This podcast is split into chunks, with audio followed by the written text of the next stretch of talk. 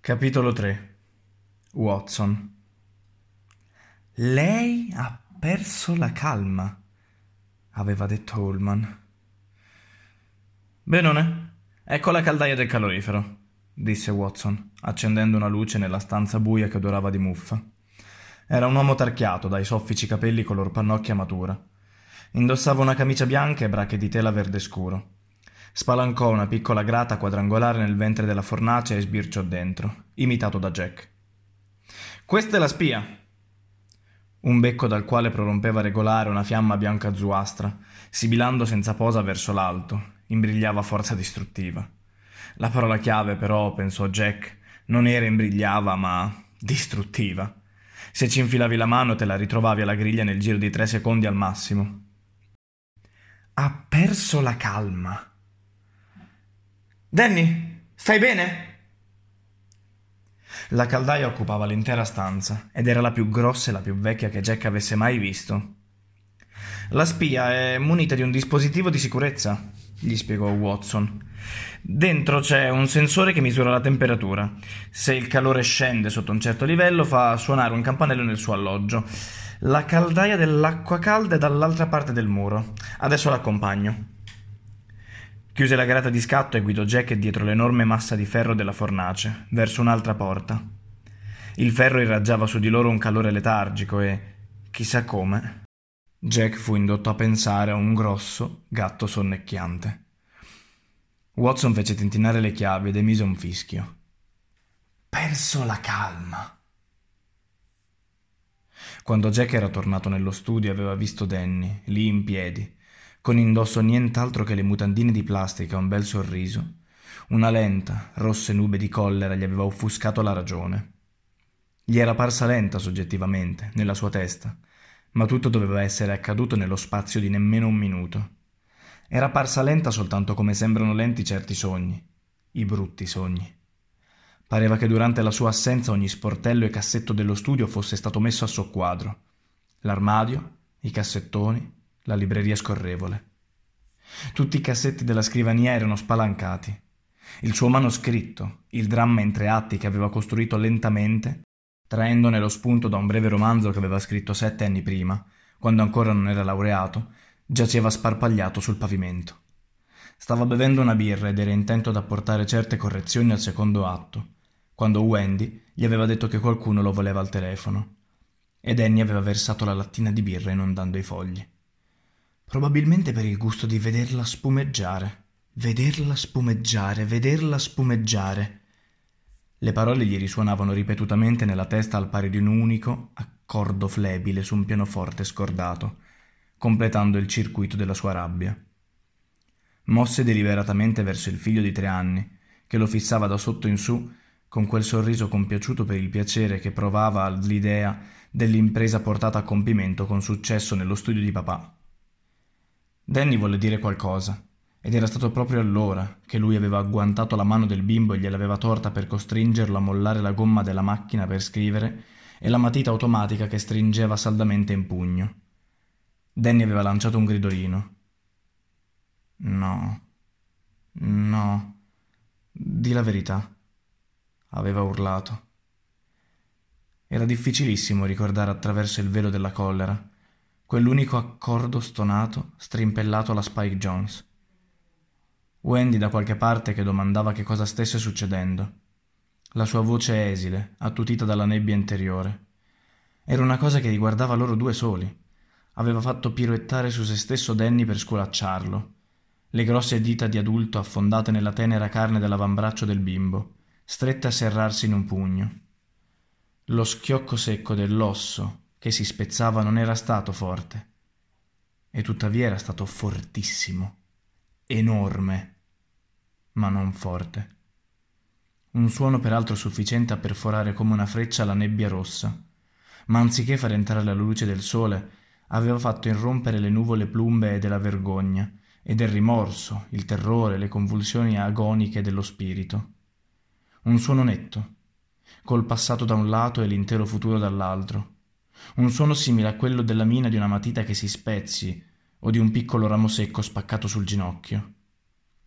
C'era stato un attimo di assoluto silenzio dall'altra parte, per rispetto al futuro che forse dava inizio a tutto il resto della sua vita. Vedendo il volto di Danny che si sbiancava fino a sembrare fatto di formaggio, vedendo i suoi occhi, già grandi, farsi ancor più grandi e immobili in una vitrea fissità, Jack fu certo che il bambino si sarebbe afflosciato privo di sensi, nella pozza di birra e tra i fogli sparsi.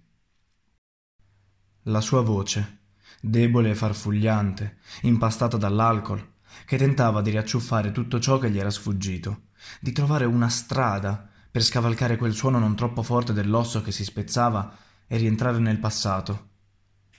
Esiste uno status quo nella casa. Un passato che diceva Danny, stai bene? Per tutta risposta, l'urlo acuto di Danny, poi l'ansito sconvolto di Wendy quando gli era girato attorno e aveva visto la strana angolazione con la quale l'avambraccio di Danny penzolava dal gomito. Di norma nessun braccio penzolava a quel modo in un mondo di famiglie normali. L'urlo di lei mentre lo sollevava di scatto tra le braccia e un blaterio insensato. Oh mio Dio, oh mio Dio Danny, oh mio buon Dio, il tuo povero braccino. E Jack se ne stava lì, attonito e inebetito, a sforzarsi di capire come una cosa del genere fosse potuta accadere. Se ne stava lì, e i suoi occhi avevano incontrato gli occhi di sua moglie, e si era accorto che Wendy lo odiava. Non gli era neppure passato per la mente ciò che poteva significare l'odio in termini pratici. Solo più tardi si era reso conto che Wendy avrebbe potuto lasciarlo quella sera, andare in un motel, trovarsi un avvocato divorzista il mattino dopo, o chiamare la polizia. Si era accorto soltanto che sua moglie lo odiava e si era sentito scosso, disperatamente, solo. Si era sentito malissimo. Era così che ci si sentiva in punto di morte. Allora si era precipitato al telefono e aveva composto il numero dell'ospedale, mentre il loro bambino urlava, rannicchiato nell'incavo del braccio di Wendy, e Jack non era andato con lei. Si era limitato a restarsene tra le rovine dello studio, a fiutare puzzo di birra e a pensare. Lei ha perso la calma. Si strofinò energicamente le labbra con la mano e seguì Watson nella stanza della caldaia dell'acqua. Faceva umido là dentro, ma fu qualcosa di più dell'umidità a imperlargli la fronte, il ventre e le gambe, di un sudore viscido e malsano. Furono invece i ricordi. Fu qualcosa di totale a destare in lui la sensazione che da quella sera non fossero passati due anni, ma due ore soltanto. Non esisteva soluzione di continuità.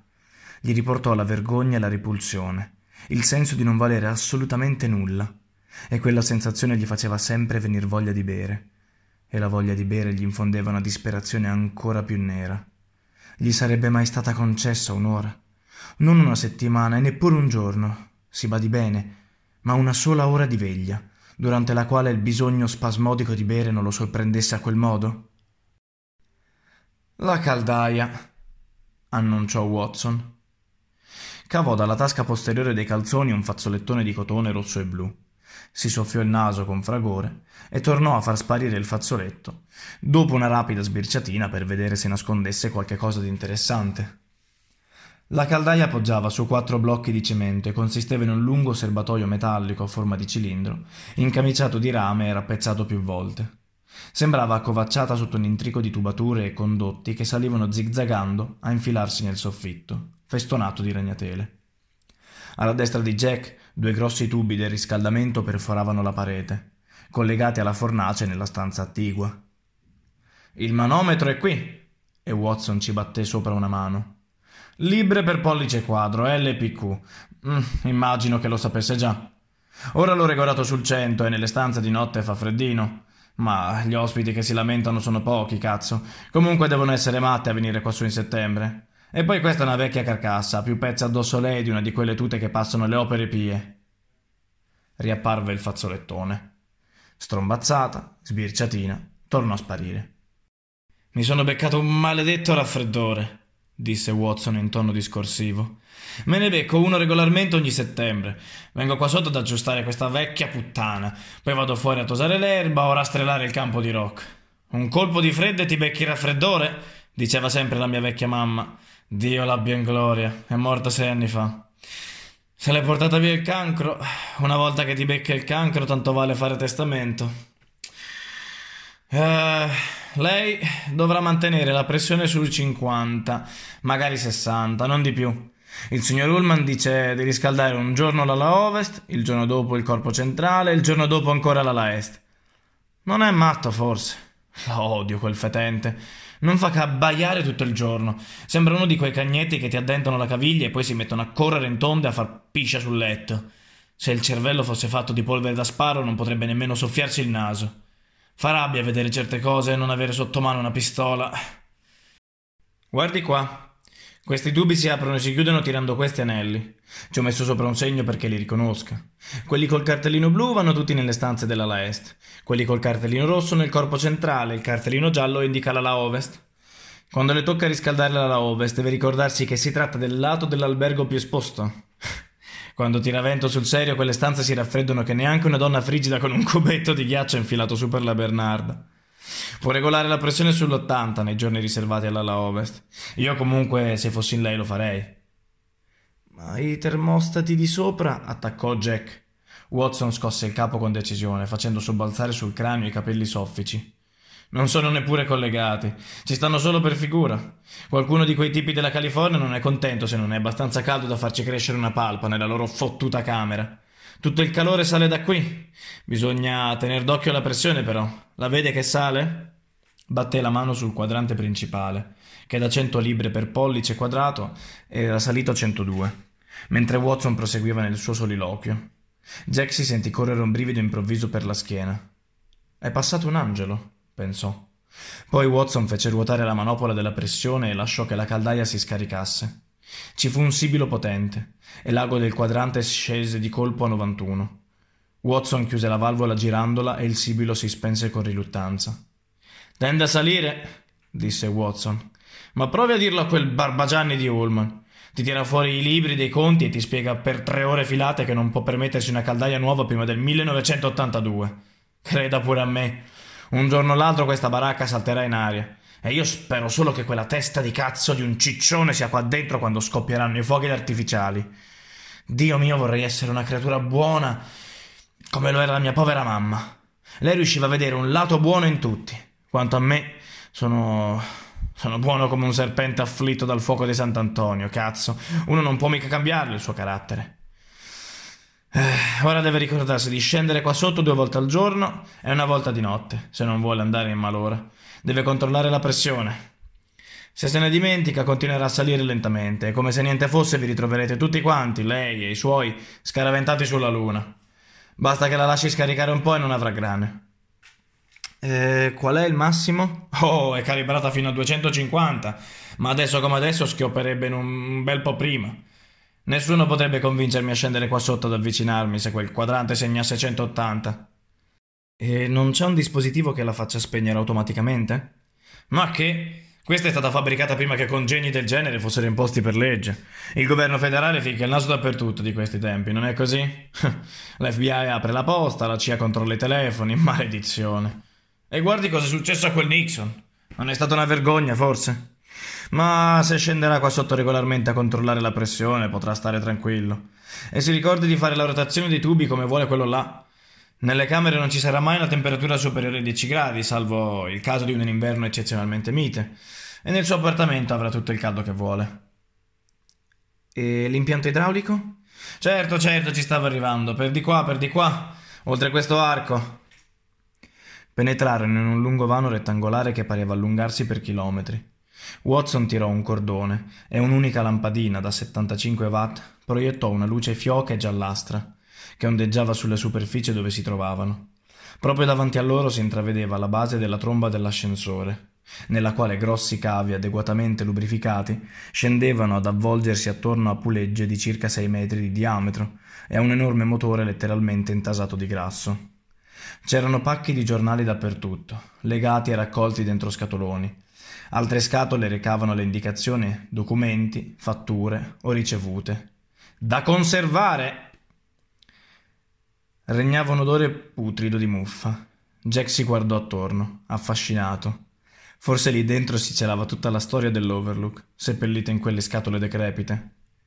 Quell'ascensore è una gatta da pelare, disse Watson con un cenno del pollice. So che di tanto in tanto Ullman offre una scorpacciata coi fiocchi all'ispettore statale incaricato del controllo degli ascensori, per tenere alla larga l'addetto alle riparazioni da quello schifo. Ed ecco il nucleo centrale dell'impianto idraulico. Di fronte a loro cinque grossi tubi rivestiti di materiale isolante, assicurati con fasce d'acciaio, salivano fino a perdersi e sparire nell'ombra. Watson additò uno scaffale zeppo di ragnatele piazzato accanto al vano di servizio. Sullo scaffale era disposta una ricca serie di stracci sporchi di grasso, oltre a un fascicolo sfasciato. Quello contiene tutti gli schemi degli impianti idraulici, disse. Non credo che avrà grane con qualche perdita, non è mai successo. A volte però gelano i tubi. L'unico metodo per evitarle è fare scorrere un po' i rubinetti di notte, ma in questo palazzo del cavolo ce ne sono più di 400. Quella checca sfondata di sopra strillerebbe che la sentirebbero fino a Denver alla vista della fattura invernale. Non crede? Un'analisi di acume eccezionale, direi. Watson lo fissò ammirato. Lei viene sul serio dall'università, eh? Parla proprio come un libro stampato. È una cosa che mi va molto a genio, eh? A patto che il tipo in questione non sia uno di quei finocchi, sa? Ce ne incira un sacco. Sa chi è stato a combinare quel casino nelle università qualche anno fa? Gli, gli homoses, gli homosex, come cavolo si dice. Ecco, chi è stato? È gente sposata e devono per forza far casotto. Uscire dall'armadio lo chiamano. Vorrei sapere dove cazzo andrà a finire il mondo. Ora, se gela, con tutta probabilità gelerà proprio qui, in questo vano. Niente calore, vede? Se succede, usi questa. Allungò una mano dentro una cassetta d'arance fracassate ed esibì una piccola torcia a gas. Basta che strappi il materiale isolante quando scopre il tappo di ghiaccio e applichi il calore proprio in quel punto, capito? Eh, d'accordo, ma se un tubo gela dall'esterno eh, del vano di servizio, non succederà sempre che lei faccia il suo dovere e tenga riscaldato l'ambiente. E comunque non è possibile raggiungere gli altri tubi. Non si preoccupi, non avrà fastidi. che schifo qua sotto. È pieno di ragnatele, mi fa venire la pelle d'oca, mi fa. Ullman mi ha detto che il primo guardiano d'inverno ha accoppato tutta la famiglia e poi si è ucciso. Già, quel Grady. Era un pessimo attore. Me ne sono accorto fin dal primo momento che l'ho visto. Sempre lì a sdilinquirsi, quel leccapiedi. È successo quando erano appena agli inizi e quel puzzone di Ullman avrebbe assunto persino lo strangolatore di Boston se fosse stato disposto a lavorare al minimo della tariffa. Eh, è stata una guardia forestale del Parco Nazionale a trovarli. Il telefono era fuori uso. Tutti su nell'ala ovest al terzo piano, duri come blocchi di ghiaccio. Peccato per le bambine. Otto e sei anni avevano. Belle come due rose, sa? Oh, è stato un casino infernale. Nel, nel periodo di chiusura quell'Ullman dirige una specie di bordello per villeggianti giù in Florida. E allora ha preso l'aereo fino a Denver e ha noleggiato una slitta per arrivare fin qui da Sidewinter, perché le strade erano chiuse. Una slitta, ma ci pensa. Si è fatta in quattro per impedire che la faccenda finisse sui giornali. ma se l'è cavata benissimo, questo bisogna ammetterselo. C'è stato un articolo nel post di Denver e naturalmente il necrologio in quel foglietto di merda che fanno giù a Esten Park, ma la cosa è finita lì. Tanto meglio, considerata la fama che ha questa baracca. Io mi aspettavo che qualche giornalista tirasse di nuovo in ballo tutto quanto e, come dire, si servisse di Grady solo come un pretesto per riesumare gli scandali. Eh, che scandali? Watson si strinse nelle spalle. Tutti i grandi alberghi hanno i loro scandali, osservò. Così come ogni grande albergo ha il suo fantasma. Perché? Diavolo, la gente va e viene. A volte uno degli ospiti tira le cuoia in camera sua. Attacco cardiaco, infarto, qualcosa del genere. Gli alberghi tengono conto dei superstiziosi. Non c'è mai un tredicesimo piano o una camera numero 13. Non ci sono specchi sul retro della porta dalla quale si entra e cose così. Diamine, abbiamo perso una signora proprio quest'anno, in luglio. Ha dovuto pensarci Ullman e può scommetterci il culo che ce l'ha fatta. È per questo che gli sganciano 22.000 dollari per stagione. E per quanto mi stia antipatico, eh, bisogna riconoscere che quel merdoso se le guadagna. È come se certa gente venisse qui solo per rimettere e assumesse un tizio come Ullman per spazzare il vomito. Prendiamo quella donna. Deve avere 60 anni suonati, la mia età. E ha i capelli tinti di un rosso che sembrano il fanale di una puttana. Le tette cadenti che le arrivano fin sopra la pancia, anche perché non porta il reggitette. Grosse vene varicose su e giù per le gambe che sembrano un paio di fedenti mappe stradali e i gioielli che le grondano dal collo e dalle braccia e le penzono dalle orecchie. E si è portata appresso, appresso quel ragazzino. Non può averne più di 17, con i capelli lunghi fino al buco del culo e la patta gonfia come se se la imbottisse con le pagine dei fumetti. Così sono qui da una settimana, dieci giorni forse, e ogni sera è sempre la stessa menata. Giù nella Colorado Lounge dalle 5 alle 7, lei a ingurgitare beveroni dolciastri ghiacciati come se dovessero metterli fuori legge domani, e lui solo con la sua bottiglietta di Olimpia che se la succhia in modo da farla durare il più possibile. E lei poi, una battuta dietro l'altra, e diceva tutte quelle spiritosaggini. E ogni volta che ne diceva una, lui giù a ghignare come uno scimmiotto, come, come se avesse due fili attaccati agli angoli della bocca. Solo che, dopo qualche giorno, si vedeva benissimo che faceva sempre più fatica a ghignare, e Dio solo sa che cosa era costretto a pensare per ritrovarsi con l'uccello pronto al momento di andare a letto. Beh, sono entrati in sala a cenare, lui camminando e lei barcollando. Sbronza marcia, sa. E lui allungava pizzicotte alle cameriere, e quando lei non guardava gli sorrideva. Cazzo, eravamo arrivati al punto di scommettere tra noi fino a quando avrebbe resistito. Watson si strinse nelle spalle. Poi una sera, verso le dieci, lui venne giù dicendo che sua moglie è indisposta. vale a dire che era completamente partita come del resto tutte le sante sere che hanno alloggiato in albergo e che lui andava a prenderle una medicina per lo stomaco. e così ha tagliato la corda sulla piccola Porsche con la quale sono arrivati e chi si è visto si è visto.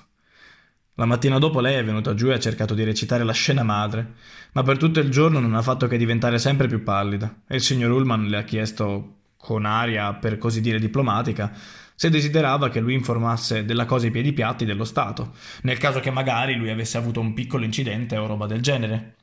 Lei si è rivoltata come una furia. No, no, no, lui dava la macchina come un dio, lei non era assolutamente preoccupata, era tutto preventivato e lui sarebbe rientrato per l'ora di cena. Così quel pomeriggio ha messo piede nella Colorado verso le tre e di cena non si è mai più parlato. È salita in camera sua verso le tre e mezzo e quella è stata l'ultima volta che l'hanno vista viva. Cos'è accaduto? Il giudice della contea ha detto che aveva mandato giù almeno 30 pastiglie di sonnifero, oltre a tutti quei beveroni. Il giorno dopo è comparso il marito, un principe del foro di New York. Ha fatto vedere i sorci verdi a Ullman in quattro versioni diverse. Ti denuncio per questo, ti denuncio per quest'altro, e quando sarà arrivato in fondo non riuscirà nemmeno a trovare un paio di mutande pulite, sa? Questo genere di roba. Ma Ullman è abile, quelle caculi. È riuscita a calmarlo. Probabilmente ha chiesto a quel pezzo grosso se gli sarebbe piaciuto vedere il nome di sua moglie a caratteri cubitali su tutti i giornali di New York.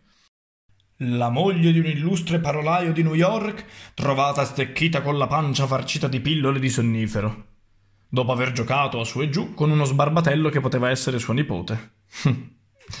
I piedi piatti dello Stato hanno trovato la Porsche sul retro di quella specie di tavola calda che resta aperta tutta la notte giù al Lions, e Ullman ha unto qualche ruota perché fosse riconsegnata a quell'avvocato. Poi tutti e due hanno fatto fronte comune contro il vecchio Archer Hacton, che è poi il giudice della contea, e l'hanno convinto a tramutare il verdetto in morte accidentale. Attacco cardiaco. Adesso il vecchio Archer va in giro su una Chrysler, non gli do torto. Uno deve approfittare delle occasioni, soprattutto quando è avanti con gli anni. Riapparve il fazzoletto, strombazzata, sbirciatina, tornò a sparire. Così, che cosa succede? Più o meno una settimana dopo, quella stronza di una cameriera, Dolores Vickery si chiama, si mette a strillare come un'ossessa mentre sta rifacendo la stanza dove stavano quei due e pam! Sviene di botto. E quando riviene dice che l'ha vista secca nel bagno nuda distesa nella vasca. Aveva la faccia paonazza e tutta gonfia, dice, e mi fissava con un ghigno. Così Ullman le ha pagato due settimane di preavviso e le ha detto di andare a farsi fottere. Scommetto che sono morte almeno 40, magari anche 50 persone in questo albergo da quando mio nonno l'ha aperto nel 1910. Guardo Jack con l'aria di chi la sa lunga. Lo sa di che cosa crepano per lo più? Di infarto o di un colpo secco, mentre scoprono la donzella che si sono portati appresso. Ce n'è un sacco di clienti così in posti come questo. Vecchiotti che non si rassegnano e vogliono spassarsela. Vengono quassù, in montagna, a fingere di avere ancora vent'anni. A volte qualcosa va di traverso, e non tutti quelli che hanno diretto la baracca erano bravi come Ullman nell'evitare che la faccenda finisse sui giornali. E così l'Overlook si è fatto una certa fama, già. Scommetto che anche quel cesso del Baltimore di New York si è fatto una certa fama. Basterebbe chiederlo alle persone giuste. Niente fantasmi, però? Signor Torrance, io qui ci sgobbo da una vita. Ci ho giocato quando ero un moccioso come il suo bambino in quella fotografia che tiene nel portafogli. Sa, quella che mi ha fatto vedere. E di fantasmi non ne ho mai visti. Adesso torniamo fuori. Voglio mostrarle il capanno degli attrezzi. Benissimo. Certo che qua sotto ce ne sono di carte, osservò Jack mentre Watson alzava la mano per spegnere la luce. Ah, questo sì. Roba di cent'anni fa. Giornali, vecchie fatture, polizze di carico e Cristo sa che cos'altro ancora. Mio padre riusciva a starci dietro quando c'era ancora la vecchia fornace a legna, ma adesso ci hanno preso la mano. Un giorno o l'altro bisogna che mi decida a scovare un ragazzo che se le porti giù a Sidewinter per bruciarle, sempre che Ullman si assuma la spesa. Credo però che lo farà, se mi metto a sbraitare che ci sono i topi. Ci sono davvero i topi? Qualcuno non manca di sicuro. Mi sono procurato le trappole e il veleno. Gliel'ho già detto. Il signor Ullman vuole che lei le piazzi in soffitta e anche qua sotto. Tenga d'occhio il ragazzino, signor Torrance, se non vuole che gli capiti qualcosa. Certo che non voglio. Dalla bocca di Watson quel consiglio non lo contrariava. Si avviarono alle scale, soffermandovisi un momento mentre Watson tornava a soffiarsi il naso. Troverà tutti gli attrezzi che le servono là fuori, e anche qualcuno di cui non avrà bisogno, immagino. E poi ci sono le tegole, Gliene ha parlato Ullman? Eh, sì, vuole che rifaccia una parte del tetto dell'ala ovest. La costringerà a fare gratis tutto quel che può, quello stronzo di un barile. E poi in primavera andrà in giro a protestare che non ha fatto il suo lavoro come si deve. Una volta gliel'ho cantato chiaro e tondo. Gli ho detto. Mentre salivano le scale, le parole di Watson si persero in un consolante brusio. Jack Torrance si volse a guardare da sopra la spalla il buio impenetrabile che odorava di muffa e gli venne fatto di pensare che se mai esisteva un posto dove era logico che alleggiassero i fantasmi, era proprio quello. Pensò a Grady, imprigionato dalla neve soffice, implacabile, che a poco a poco aveva perso la testa e poi aveva commesso quell'atrocità. Avevano urlato? si chiese. Povero Grady, che di giorno in giorno si era sentito soffocare sempre di più e che alla fine si era reso conto che per lui la primavera non sarebbe mai arrivata. Non avrebbe mai dovuto venire lassù e non avrebbe perso la calma. Mentre seguiva Watson, oltre l'uscio, queste parole gli riecheggiavano in mente come un rintocco funebre, accompagnate da un colpo secco, come di una mina di matita che si spezzi. Buon Dio, che voglia di bere un bicchiere, o un migliaio, magari.